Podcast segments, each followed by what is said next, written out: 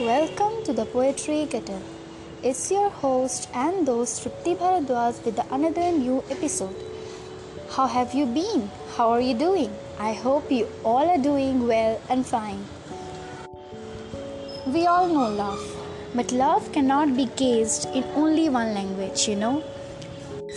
We all have our different ways to express, and each one of them is therapeutic.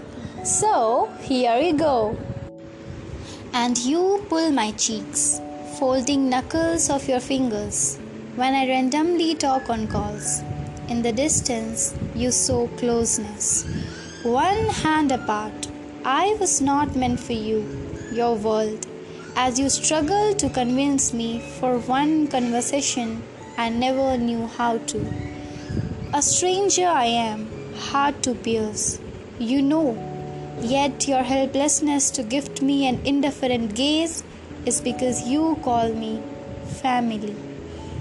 You read poems to me like I am poetry you have longed to write. A little girl, her incessant talks, and a bright, pure heart.